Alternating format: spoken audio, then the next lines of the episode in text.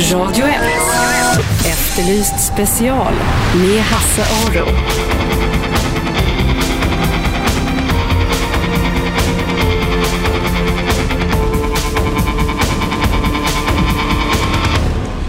Välkomna hit Efterlyst special Radio 1. Det är fredag, jag brukar ha en fredagsgäst, så även idag. Jag säger välkommen hit Lena Nitz. Tack så hemskt mycket. Och jag tror att de flesta av er där ute inte vet vem Lena Nitz är. Men hon är eh, ordförande för det som brukar kallas för Sveriges starkaste fackförbund. Är det så? Är det Polisförbundet Sveriges starkaste fackförbund? Polisförbundet är väldigt starkt och det handlar väl mer om att vi är eh, en eh, har väldigt hög medlemsanslutning och vi är en kår som är ganska speciell och Mm. eh, har eh, ja, ja, stor påverkan på våra arbetsgivare. Men kår som är ganska speciell, menar du då? Alltså det, alla vet väl vilka poliserna är och vi har ju en speciellt uppdrag så på det sättet är vi ju speciella kan jag tycka. Man, sagt, man har sagt i, i mm, mellan skål och vägg att den som är ordförande för Polisförbundet har lika stor makt som rikspolischefen. Stämmer det? Ja, det, kan, det är lite svårt för mig att svara på faktiskt, det måste jag säga. Men vi har en väldigt stor påverkan och det är väl därför som vi anses vara väldigt starka också. Ja, för att ni, ni, alltså när det gäller polisverksamheten så, så, går, så måste man ha med er, annars blir det liksom inga förändringar, annars blir det ingenting. Det blir, går nog hemskt mycket trögare, det kan jag säga. Ja. Eh, Eh, Lena Nitz är alltså gäst här ikväll i eh, eh, Efterlyst special, ikväll, idag menar jag, nu på dagen mellan 12 och 1 ska vi köra. Eh, Lena berättade att vi hade skakat hand tidigare, någon gång på mitten av 90-talet. Eh, det är inte så konstigt eftersom jag har som en liten grej när jag gör Efterlyst att jag skakar hand med alla poliselever som är där. De som bemannar växeln är nämligen poliselever. Och så skakar jag hand med alla. Det är en slags, eh, dels för att vara artig men också en liten så här, om jag inte gör det så går det nog åt skogen den, den kvällen. Så att jag brukar göra det. Eh, och jag tror jag har eh, svensk rekord i att skaka hand med poliser. Jag har skakat hand med de flesta poliser. Och det här var 94, då gick du i, skola, i polisskolan alltså? Mm. Precis, jag satt där som eh, eh, elev eller student, polisstudent då ja. och och det gick bra ut. den kvällen. Det gick bra den. Kommer du ihåg vad vi hade för fall? Eh, nej, men däremot så kommer jag ihåg dig naturligtvis och Brynolf Wendt. Brynolf, ja. Då var det länge sedan. Eh, nej, jag kommer inte ihåg dig. Nej. Men ni var, ni var ett gäng där, kan jag tänka mig. Vad hände sen då med dig? Då, då, då, var du ny, då, då gick du ut sen året efter eller samma år? Ja, jag gick ut Från 96, polishögskolan. Ja. gick jag ut och var klar. Och då blev jag, då blev jag närpolis. Mm. Det första jag blev och jag jobbade där som, som det några år och så vidare. Och sen så eh, blev jag ju kriminalpolis också på slutet. Mm. Spännande fall?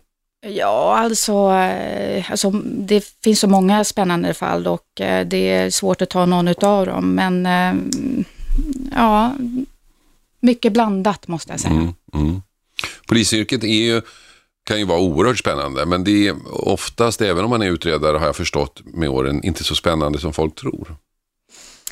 Alltså det beror ju på hur man ser på det, för även eh, om man säger de små eh, vardagliga eh, fallen kan faktiskt vara spännande också. Det är ju personers öden och personers liv som man kommer in i och varje person är intressant i sig, så det håller jag inte med om riktigt. Nej, nej, vad jag menar lite grann om jag ska försöka förtydliga mig, att när man, folk ser på, just när det gäller mordutredningar till exempel, som det görs massor med filmer om. När man ser hur det går till på tv så tycker man att det verkar lite spännande, men i verkligheten är det inte alls så, så spännande med en mordutredning. Det är, ganska, det är en ganska systematiskt arbete som liksom innehåller oerhörda, eh, en stor del av den går åt just att systematisera saker och ting. Ja men så är det ju och, och eh, det, det finns båda spännande delar och, och, och mer ospännande delar. Alltså det här med det mer administrativa och man gör inre spaning och man gör slagningar på datorn och så vidare. Eh, till att man träffar just de personer som har begått de här brotten. Så däremellan är det ju en skala på spänning om man säger så. Ja. Vad tycker du eh, gör en bra utredare?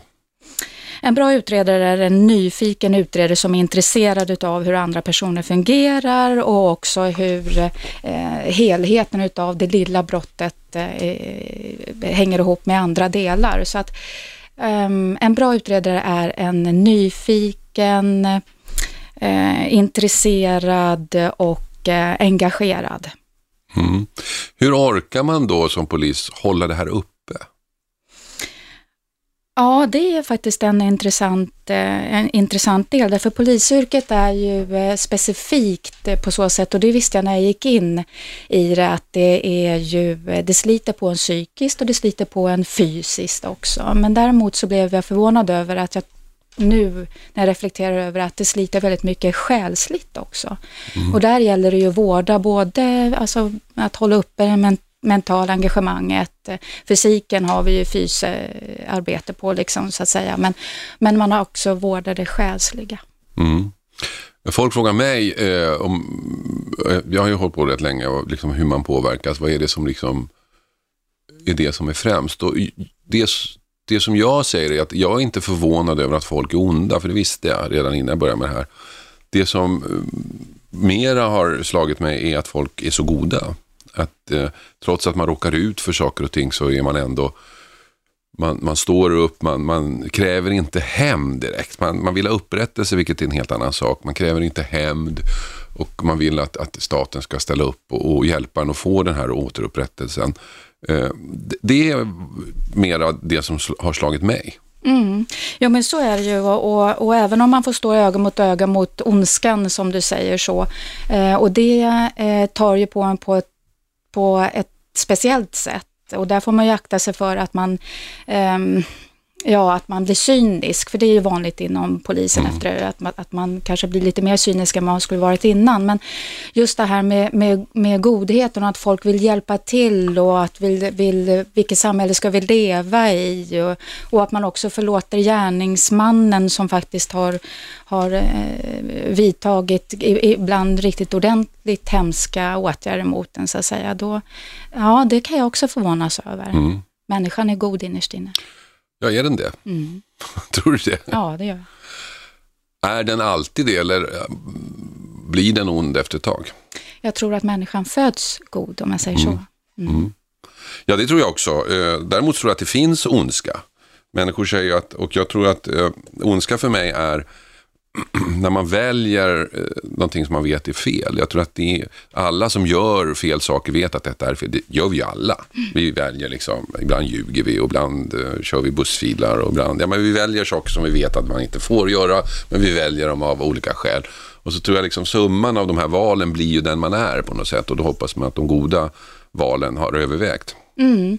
Ja visst är det så och även så blir man ju påverkad av de erfarenheter man bär med sig och eh, det formar ju också till den man blir eh, till slut mm. så att säga. Men du har alltid valet att välja egentligen eh, vilken väg du ska ta. Ni lyssnar på Efterlyst special, Radio 1, denna fredag. Min fredagsgäst är Lena Nitt som är Eh, ordförande för Polisförbundet som alltså är polisernas fackförbund. Eh, ibland kallats för Sveriges starkaste fackförbund. Eh, förbundet har stort inflytande när det gäller polisarbete, polisverksamheten i Sverige. Nu står eh, man inför en stor omorganisation och har man inte med sig facket så lär det inte bli någonting. Så det, det, är en mäktig eh, part i de här sammanhangen och vi ska komma in mer på det. Just nu pratar vi lite grann om Lena själv och hur hon, eh, eh vad hon har lärt sig eller vad hon har mest förvånats över under dessa år. En sak som jag förvånade över, som jag inte hade en aning om när jag började och som bidrar lite till den här cynismen som, som du sa att man kan drabbas av. Det är alla saker som inte har hänt. Mm.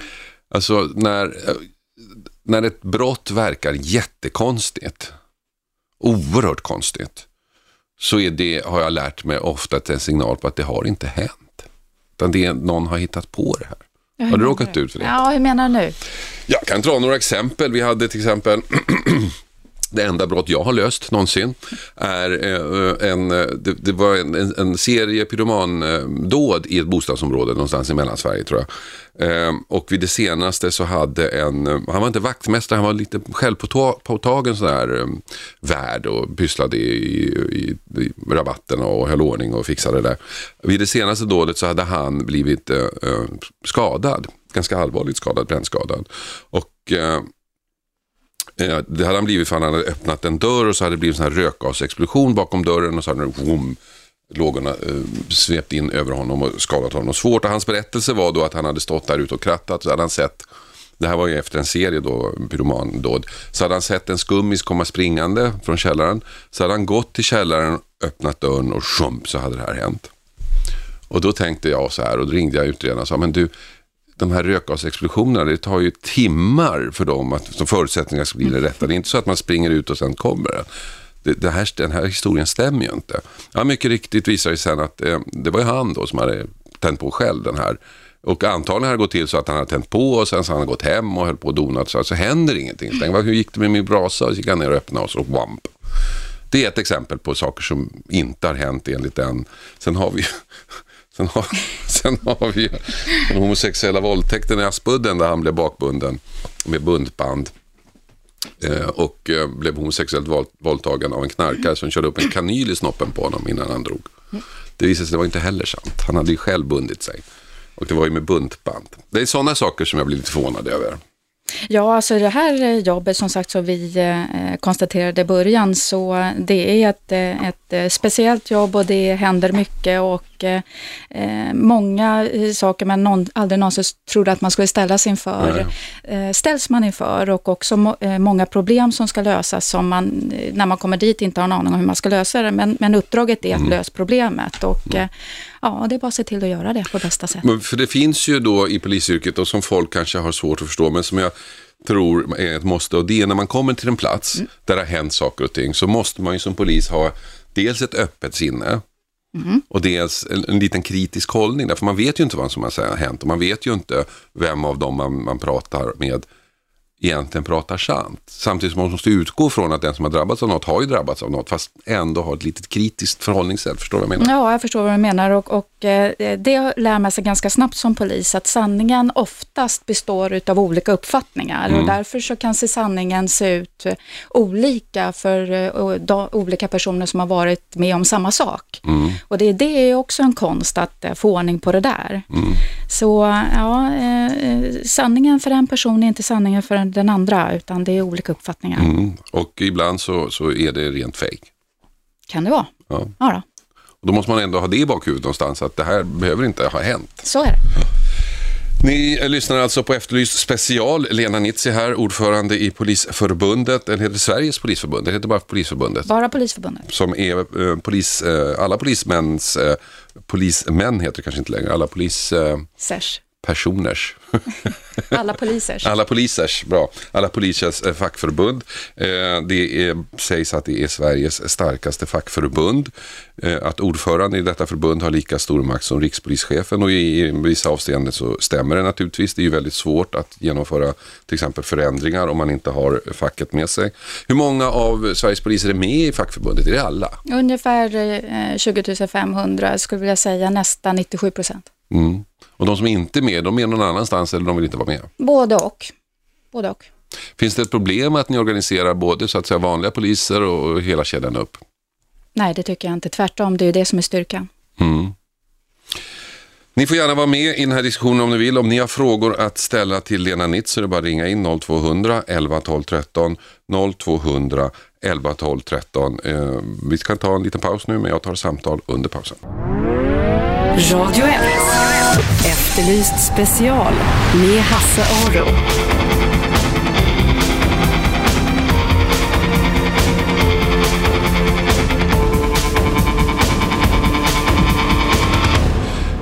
Välkomna hit till Efterlyst specialfredag. Fredagsgäst har jag. Lena Nitz är här. Hon är ordföranden för Polisförbundet som är alltså alla polisers fackförbund. 97 procent av alla poliser är med i just Polisförbundet.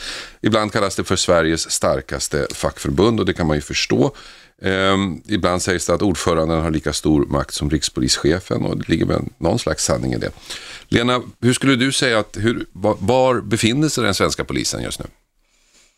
Eh, ja, vi, vi, befinner oss i att vi är ganska omruskade just när det gäller eh, den hårda kritik som har varit eh, gentemot våra, våra utredningar under en lång tid. Och, där vi jobbar febrilt med att ta reda på vad är det som är problemet för att då kunna ta nästa steg till hur ska vi göra för att komma ifrån det.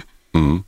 Det har ju varit en diskussion och till och med justitieministern gick ut för någon vecka sedan och sa att det här är inte okej. Okay Eh, ni har fått eh, betydligt fler resurser de senaste åren.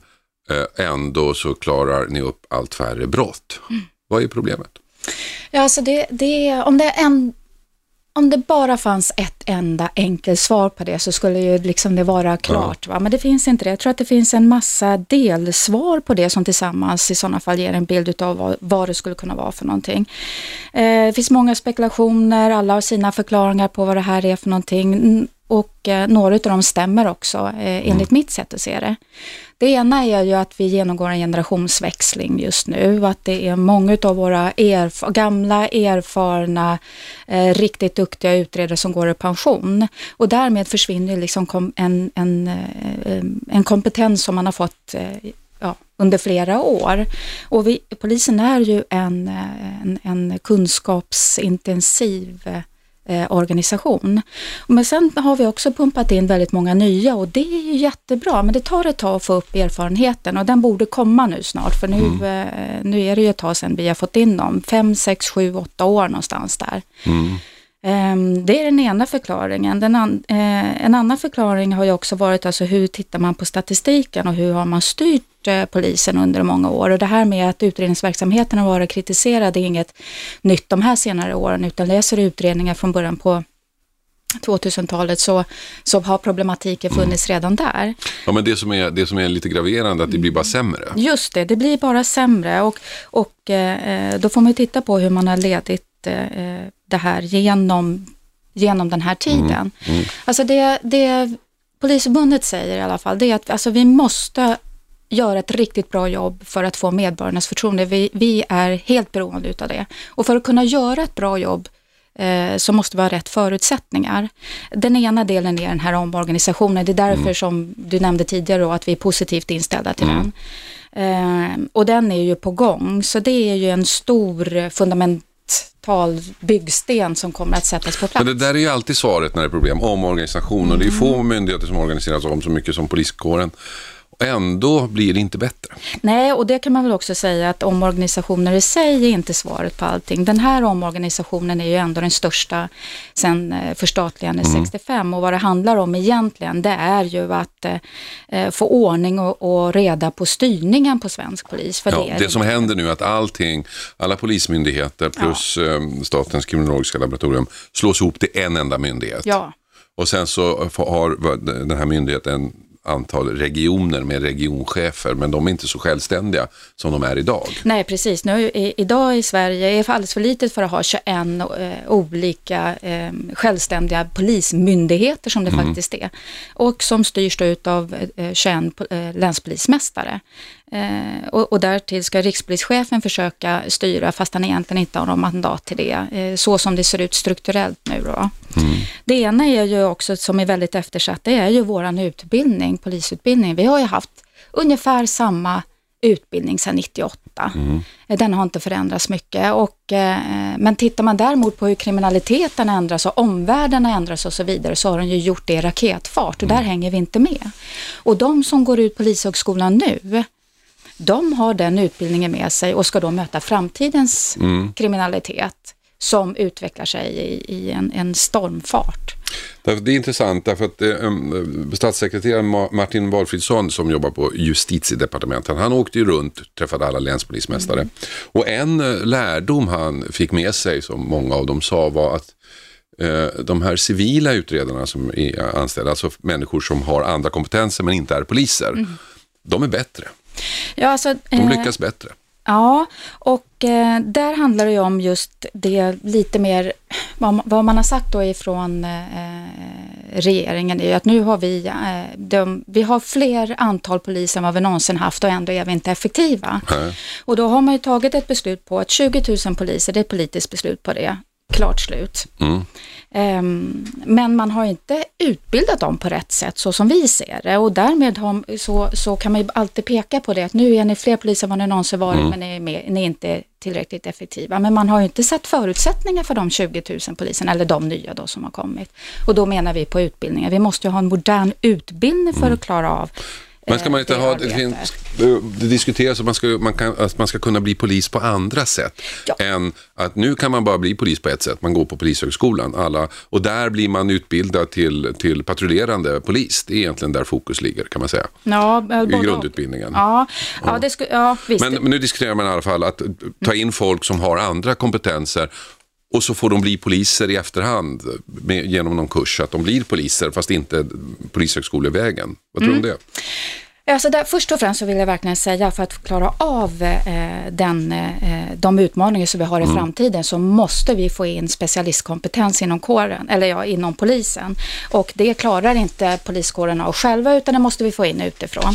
Eh, och eh, vi är inte emot att ta in eh, civila specialister eh, och jobba i team tillsammans där. Däremot så är vi ju mycket, mycket tveksamma till att eh, eh, ta ett snabbspår i ena kurvan och ge Mm. eh, en kurs till några eh, som sen ska få polisiära befogenheter och behörigheter att både använda våld och bära vapen och så vidare. Det är vi, det är vi starkt emot. Mm. Utan vi tror ju på att föra in den specialistkompetensen eh, och poliserna har de andra behörigheterna och befogenheterna och sen jobbar man ju teamaktigt. Alltså vi är vana vid att jobba Men så jobbar ni idag. Så jobbar vi inte idag. Ja, det finns ju civila i alla fall, utredare. Som Det finns civila civila utredare. specialister.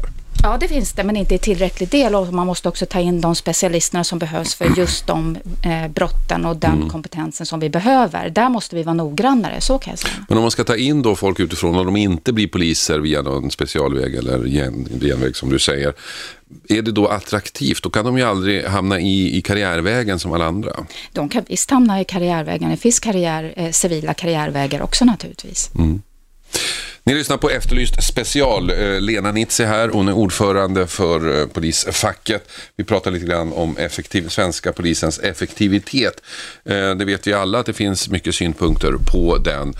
Trots ökade resurser så löser man allt färre brott. Det kan ju vara en fråga som ni vill vara med och diskutera. I sådana fall är det bara att ringa in 0211 12 13. 0211 12 13. Jag tar samtal under pausen om ni ringer. Vi fortsätter om en stund. Radio 1. Efterlyst special med Hasse Aro.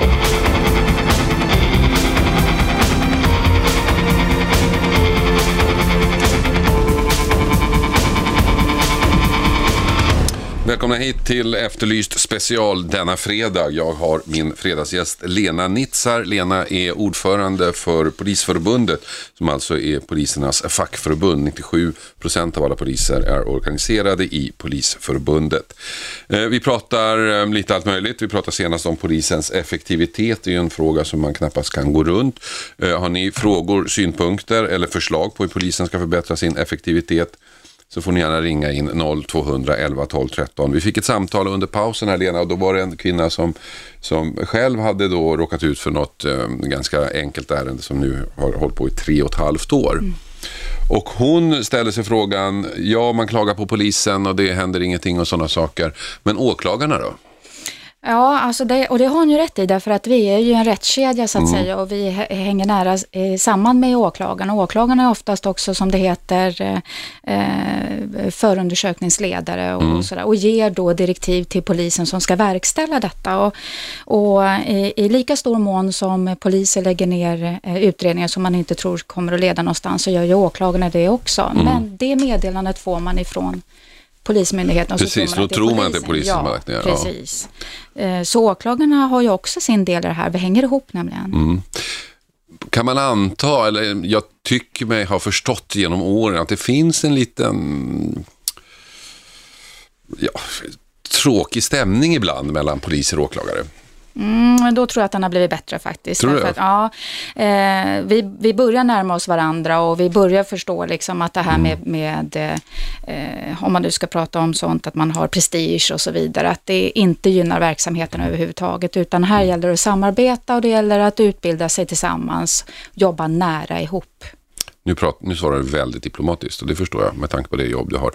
Men det är ju så här att det finns ju en stor irritation inom polisen att åklagare, polisen eh, presenterar ett fall, gör en utredning, presenterar en fall och då pratar vi inte mord och sådana saker utan vi pratar eh, det som brukar kallas för mängdbrott. Och så lägger åklagaren ner den utan att får polisen då uppfattning utan att ens titta på det. Äh, bilstölder, äh, lägg ner. Den, den installationen finns ju. Den finns ju alltid därför att eh, som polis så är det ju eh, incitamenten för att verkligen mm. vilja göra det här jobbet och vara polis. Det är ju att jaga och jobba, jaga eh, och eh, gripa eh, utreda och lagföra den personen som mm. har gjort det här. Och när man då lägger ner det från åklagarens sida, då står ju vi där. Mm. Mm. Även om ni tyckte att ni hade, ni hade, på fötterna för Just detta. det, precis. För det här är också en sak som jag har eh, noterat under året, du säger incitamenten och det, alltså det finns väldigt mycket bra poliser där ute. Det finns fantastiska polisutredare som, som, som löser eh, svåra fall bara för att de är smarta personer. Att de lyckas tänka lite fritt, lite eh, vidare då. Våga ta lite, lite riskabla beslut. Jag tänker på ett fall i, i Skåne där man hade en, en kille som var misstänkt för ett mord. Eh, och i bakhuvudet fanns att han möjligen hade utfört ett liknande mord flera år tidigare. Den polisen som hade detta, eh, han eh, släpper honom. Vilket då var regelvridigt ur, ur många aspekter. Killen var väldigt skäligt misstänkt för detta. Men de släpper honom, sätter span på honom. Mm. Varpå han leder dem till kroppen som de inte hade hittat. Mm. Och sådana saker. Men det, det, känns som att de som är så här duktiga liksom inte riktigt får, får någon belöning för detta. Det känns som att man kan lika gärna vara en dålig utredare och ändå liksom komma till jobbet varje dag och få ungefär samma lön. Ja, du menar på eh, lönemässigt? Så ja, säga. eller på, på alla möjliga sätt. Att, att det, det, känns som att om man är en väldigt bra polis så får man inte... Det, man, det finns inget driv, det finns liksom inget som belönar bra poliser. Man kan lika gärna vara en dålig polis och ändå liksom klara sig genom karriären. Ja, alltså genom karriären och så vidare. Alltså då, för det första vill jag bara säga att, det är att de, de här utredarna som du pratar om, de är ju guld värda. De är mm. open-minded, det är som du säger, man tittar inte bara på ett fall, utan man tittar mycket vidare. Man är nyfiken, man är intresserad, man är engagerad eh, och man är klurig, skulle jag vilja säga. Mm. Smart och klurig. Mm. Eh, men, men eh, poliskåren består ju av alla eh, individer, mm. så finns det de som är mindre kluriga också naturligtvis. Men, och för att få de här då att bli engagerade och fortsätta och orka vara det. Ja, och behålla den här gnistan. Och behålla den gnistan, ja just. Och då handlar det eh, om flera saker. Det handlar också om att bli sedd, hörd och bekräftad. Mm, det tror jag. Eh, och det kan man ju få på olika sätt. Mm. Eh, eh lön är en del och det är mm. inte Polisförbundet emot att, att eh, man har en, en sådan individuell lönesättning som också bekräftar en på mm. det sättet. Mm. Eh, karriärsmässigt, absolut, det tycker jag större ansvar och kanske större befogenheter, men det är ju inte alltid, det vill jag också säga, det finns ju en finns olika mynt utav, nej, olika sidor utav samma mynt mm. heter det. Och det är inte det att man alltid är den bästa ledaren och leda andra därför att du är en väldigt bra nej, utredare. Och det är väl lite det som jag menar, för att om du är en bra utredare mm. och fortsätter vara en bra utredare, mm. att, att, det på något sätt skulle belönas. Mm. Och då pratar jag inte bara lön, utan det handlar, jag tror att alla yrken handlar om att synas, att man ska ses, liksom, att någon ser att du gör ett jävligt bra jobb. Och där kan jag, tänka att, där kan jag tycka att ibland att det liksom brister i polisen. Mm, det kan jag också tycka. Jag kan tycka att eh, även kollegor emellan, att vi brister, att vi är dåliga på att eh, uppmuntra varandra och mm. ge varandra cred och också liksom vilja lyssna på, okej okay, nu är du duktig, hur gör mm. du? Vad, mm. vad, eh, hjälp mig, mm. lär mig. Mm. Eh, utan att man har lite för mycket jantelag. Mm. Det kan ju vara, det, det, en förklaring kan ju vara att detta är en väldigt stor myndighet och det finns, det finns ingen som äger myndigheten. Mm. Alla är där på ungefär samma villkor. Mm. Jag menar om du gör ett väldigt bra jobb i en privat sfär så syns det ju väldigt mycket och så är det någon i slutändan som tjänar på att du gör det och, och tjänar på att se dig. Mm, mm. Och så är det inte riktigt i poliskåren eller i statliga myndigheter. Nej, inte offentlig verksamhet överhuvudtaget. Nej. nej. Och det där är ju ett problem kan jag tänka mig. Eh, hur, hur, ska man lösa det? Hur ska man få folk att behålla gnistan? Alltså det, det um jag tror att man ska titta på de mjuka delarna eh, i arbetet. Alltså vad är, vad är olika personers motivatorer? Vad är det som driver en, en person och också eh, uppmuntra det? Och, eh, olika personer har olika motivatorer mm. Eh, och det kan också vara under olika faser av ditt liv och arbetsliv så förändras det. Och där måste man som, som ledare och ledningen inom eh, polisen vara mer eh, open-minded tror jag. Säger Lena Nitz, ordförande i Polisförbundet. Ni får gärna ringa in och ställa frågor 0200 11 12 13. Vem har vi där? Ingen. Vi pratar så mycket så här så jag hinner inte svara, men ring igen ni som vill ringa. 0200 11 12 13 så ska jag försöka ta samtalen. Vem där? Hallå? Ja, hej. Matte heter jag. Hej Matte. Hej. Uh, faktiskt en fråga som jag kom Ja. på att jag tänkte ta och ställa. Ja, Eh, jag saknar närpoliser. Mm. Poliserna som... eh, jag kommer ifrån vet du, Västra Haninge, Mm. Västra Haninge kommun, söder om Stockholm. mm. Eh, hade en närpolisstation. Eh, till några, de, de stängde och sen så öppnade de igen och sen så stängde de igen för jag kommer inte ihåg, fyra, fem år sedan någonting. Mm. Och nu finns det då inte längre kvar. Och eh, undrar lite grann om det gjorts några utredningar för det där är ju först och främst eh, preventiva åtgärder. Att det finns, faktiskt finns eh, poliser i närområdet helt enkelt. Mm. Som man ser, när man går ut och på torg och gator så ser man de här poliserna. Ja, precis. Och när det är liv och rörelse i centrum, att de finns då patrullerande. Men sen så liksom, när kanske rörelsen avtar i själva centrum, att man då har en bil som man kryssar omkring i. Och i vårt eh, område geografiskt sett är faktiskt ganska stort. Det är en stor kommun, Västra Haninge. Nej, det är, Västerhaninge tillhör ju Haninge kommun. Ja. ja, men hela den kommunen är ju stor. Ytan är stor. ja, ytan är väldigt stor. Är den. Lena, vad säger du? Närpolisen, vad hände? Ja, vad hände? Eh, eh, när, när man eh, sjösatte den eh, verksamheten, närpolisverksamheten, så var ju det eh, under sådana olyckliga omständigheter i mitten på 90-talet att man gjorde det samtidigt som man faktiskt drog in på resurser. Eh, och det ställde nog till det från början, fick ingen bra start. För när det kom närpoliser, det var ju också en stor grej, en omorganisation som man sa det här kommer att vara, poliserna ska komma närmare folket och sådär. Och så blev det inte riktigt. Man kan väl så här i efterhand säga att närpolisreformen blev inte särskilt bra. Nej, och, men den är bra. Alltså det, Ja, tanken, tanken är, är bra. bra. Tanken är bra, teorin är bra och sen blev det inte bra i praktiken. Och det var ju för att man samtidigt då som man skulle göra en stor satsning eh, också gjorde en stor neddragning. Och det där går ju inte riktigt ihop. Mm. Nej. Men jag håller verkligen med och jag blir, jag blir eh, varm i hjärtat när Matte säger det. Därför jag är närpolis från början och grunden. Föddes som närpolis om man säger så. Jaha. Och eh, eh, det, det lokalkännedomen är otroligt viktig. Att man lär känna de som bor där, de som jobbar där, ungdomarna, och åldringarna, allihopa.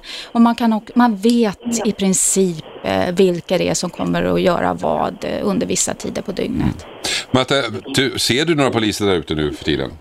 Ja, det är vet du, patrullerande med bil eh, någon gång lite då och då. Och sen så, vet du, så kan det hända då att i själva Västerhaninge i centrum att eh, aspiranterna lär sig alkoholkontroll och sådana saker någon gång mitt på dagen. Det är, väl- det är väl typ det man ser. Eh, men liksom inte någonting patrullerande överhuvudtaget. Och eh, jag håller ju verkligen med det som hon säger här med att liksom sådana som finns lokalt, de lär ju också känna, ja, inom situationstecken, buset också. Och eh, jag tycker att det, det är synd att det, att det längre inte är så. Sen är man liksom är lite nostalgisk på hur det var förr, att polisen faktiskt var närvarande. Det må väl ha hänt att det i så fall är det då. då. Men jag, tror, jag, tror, jag tror att det är synd att det har blivit som det har blivit. Och nu, sista vad jag hörde, det kan du väl då dementera eller verifiera, det är det att, att polisen ska helcentraliseras. Ja, det, alltså organisationen ska helt centraliseras. Det innebär ju inte att alla poliser ska sitta i samma hus. Nej, nej precis. Tvärt, eh, tvärtom, där vill jag verkligen liksom vara tydlig med att när, när man pratar om en myndighet så betyder inte det att Sveriges polis ska styras ifrån Kungsholmen eh, eller i Stockholm, utan det är väldigt viktigt att fortfarande behålla den lokalkännedomen och den lokala polisen där ute i större utsträckning än vad det görs idag till och med. Åt vilket håll svänger pendeln vad det gäller just den här frågan vad gäller närpoliser? Är frågan död eller händer det någonting åt något håll? Alltså när man pratar om närpolisen så, ja, pendeln. Eh, ehm, det politiska beslutet och prioriteringarna för några år sedan var ju ökad synlighet och, och närpolisen och så vidare. Och då satsade vi väldigt mycket på det. Nu har ju pendeln svängt så tillvida att nu är det utredning och inre tjänsten som är prioriterad. Och då fl- förflyttar man ju eh, poliser Men kan det vara så här Lena, om man ska vara lite elak, att för att öka effektiviteten, att poliser som går på gatan, de, de får inte så många pinnar. Men om man ställer upp en, en hastighetskontroll på samma gata och sätter dit den vanliga medborgaren, då löser löser man väldigt många på en, på en eftermiddag. Och då blir det, ser det bra ut i statistiken. Så ser det bra ut i statistiken och eh, det är statistik man pratar om just nu, tyvärr. Ja. Mats, tack för att du ringde. Tack själv. Hej. Eh, för det där är ju, alltså ökad synlighet kan ju betyda två saker. Det ena är att man ser poliser, möter poliser och morsar på gatan. Den andra är att de stoppar ens bil. Och det är klart att det är ju också synlighet, men det, mot, alltså, upplevelsen kanske inte är densamma. Nej, och, och sen så är det ju så, det är det som också är ett av de här eh, effektivitetsproblemen måste jag säga, det är ju att vi just nu är styrda, politiskt styrda så att det handlar om antal eh, blås som man säger då, ja. va? Eh, utandningsprov och det handlar om antal förundersökningar och vi pratar om produktivitet ungefär som det skulle vara detsamma som effektivitet. Istället, och då jobbar man mot siffror helt enkelt, istället för att egentligen jobba mot det som poliser vill jobba med. Det är att, att förebygga brott, har ett brott begåtts, jaga fast den som har gjort det och, och, och lagför då om det ska göras. Säger Lena Nitz, ordförande i Polisförbundet. Ni får gärna vara med i diskussionen. Det ringer rätt mycket nu, men vi ska paus för vi ska ha reklam. Men jag tar samtal under pausen. Radio 1. Efterlyst special med Hasse Aro.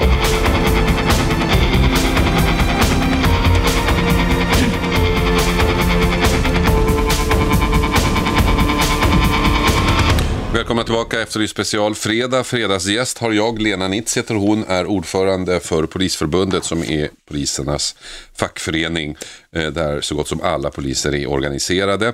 Ni får gärna ringa in frågor om ni vill. Eh, Det har ringt en del. Christer är med. Hallå, ja där, Christer. Ja, hallå? Ja, du hade en fråga till Lena. Ja, jag har en fråga. Hej, hej. Hej hej! Jag tänkte höra med borgarna, de skryter ju med att de har satsat så mycket, ja 10 000 fler poliser. Och då undrar jag, har brotten minskat som någon säger? Då kan det vara roligt att höra en neutral röst här nu. Um ja, man har ju satsat eh, så tillvida så att man har sagt att det ska vara 20 000. Det var väl 4 000, 20 000. ja, 4 000 eh, fler poliser har blivit under några år och det, det är ju positivt. Men när man säger att brotten har minskat så har de ju inte gjort det. Eh, utan, eh, men man kan säga så här, det positiva är faktiskt att man har ehm, det har visat sig att man anmäler fler brott, att man vill göra det och att man tycker att det, är, är, det finns en mening med det. Eh, och, och sen är det ju så att det finns fler brott att anmäla. Men frågan är, den intressanta frågan är, klarar de upp mer brott? Och Christer, det gör de inte. Nej, det gör vi inte. Gör det inte? Nej. Ja, alltså, jag förstår, jag tycker det är inget fel att satsa. Jag tycker det är bra att satsa, men jag, jag tycker inte borgarna, vi ska inte blanda in politik i det här, men jag tycker borgarna, de, de har inte hela paketet. Ungefär som jag skulle köpa en bil utan bensin och utan däck. Utan eh, jag tycker folk är mer otrygga då och mår dåligt. Och jag menar, man måste satsa på andra saker i samhället än bara poliser också. Utan det går inte bara att satsa på en del. Nej. Och Det där, är ju ett lagspel i samhället. ja, och där Christer måste jag ge dig helt rätt, därför att det är inte bara polisens sak det här, utan det är hela samhället som måste samverka mycket betydligt bättre. Och att ta ett eh, enökt beslut på 20 000 poliser och sen inte ge dem rätt förutsättningar för att göra ett Nej. bra jobb, det är, är inte rätt politisk satsning. Du Christer, tack för att du ringde. Vi ska höra Matte är med också, en annan Matte än den som var med nyss. Ja, jajamensan, jag är med. Ja, Hej hej. Lena, hej Hasse. Hej. Eh, jo, alltså jag vill fylla på lite från eh, tidigare eh, kille som var inne för att eh, idag så är det ju då eh, en väldigt otacksam uppgift som, som politikerna ger polisen att, att samla upp skiten och inte förebygga. För det mesta går faktiskt att förebygga även om de påstår att det inte går att göra. Eh, men så länge vi vägrar att förebygga någonting så, så är det ju en omöjlig uppgift för polisen. Alltså hur många poliser, alltså vi är ändå polistestas i världen per eh, människa. Och, och vi reder inte ut någonting. Men det är, det är ju ganska självklart att det inte det kan redas ut. För att människor får ju inte en verktygslåda att överleva. Det enda det här gör, det gynnar rättssystemet. Vi låser in. Alltså, vi är världsbäst på att, att eh, institutionera människor. Istället för att människor får verktyg att göra rätt saker. Alltså, det, det är ju en omöjlig uppgift som, som polisen har. Alltså, och jag förstår frustrationen men Men menar du att man lägger för mycket ansvar för polisen? Ja, alltså då, äh, förebyggande arbete. De kan förebygga alltså när saker är på väg att hända. Mm. Men, men förebyggandet, det är ju politikernas ansvar att lägga grunden för skolor och annat. Och att vi har saker som fungerar för människor. Mm. Att människor får rätt verktygslåda att förhålla sig till sig själva. Alltså det kan vi inte lägga. Polisen är ju den yttersta delen som, som när... Men vem har det ansvaret då menar du? Va? Vem har det ansvaret då? det är ju politikerna. Förutsättningarna för det de gör i skola och annat. Och, och det blir väldigt otacksamt gentemot polisen. Alltså, Ja, det, men- vad var det? 86 man la ner den stora spaningsenheten inne på Norrmalm, på VD. Som hade kommit så enormt långt så sa man att det här är inte bra, vi har inte resurser. Eh, och de var de som verkligen hade börjat ha- komma någonstans i det här med organiserad brottslighet. Du Matte, vi måste låta, vi måste låta Lena svara. Tiden rinner iväg här. Ja, Matte, jag vill bara jag, jag vill bekräfta det du säger, att, att eh, det här är ett samhällsproblem. Alltså kriminalitet och brottslighet är ett samhällsproblem och, och eh, polisen är en del i det. Och så att, eh, men, men när det har visat sig är det ju nästan för sent, utan de förebyggande åtgärderna, de, de eh, ska ju sättas in både före, lång tid före eh, i samhället och sen också faktiskt efteråt, för kriminalvården har ju också en uppgift som de måste ta tag i något mer än vad de har gjort hittills. Ta, eh, jag, jag, tack jag Ma- jobbar Matte. hela den kedjan. Jo, men alltså, Ja men är Matte, ju tiden är ju tyvärr, jag har inte mer tid att bjuda dig. Du får ringa någon annan gång. Tack ska du ha Matte för att du ringde. Lena, tack för att du kom hit. Eh, Tiden är som sagt ute, det var en intressant timme. Ni som här. lyssnar på Efterlyst special, ni får ge er till tåls till på måndag. Då är vi tillbaka. Då ska vi prata om som advokater. Är de så bra egentligen? 101,9 Radio 1. Sveriges nya pratradio.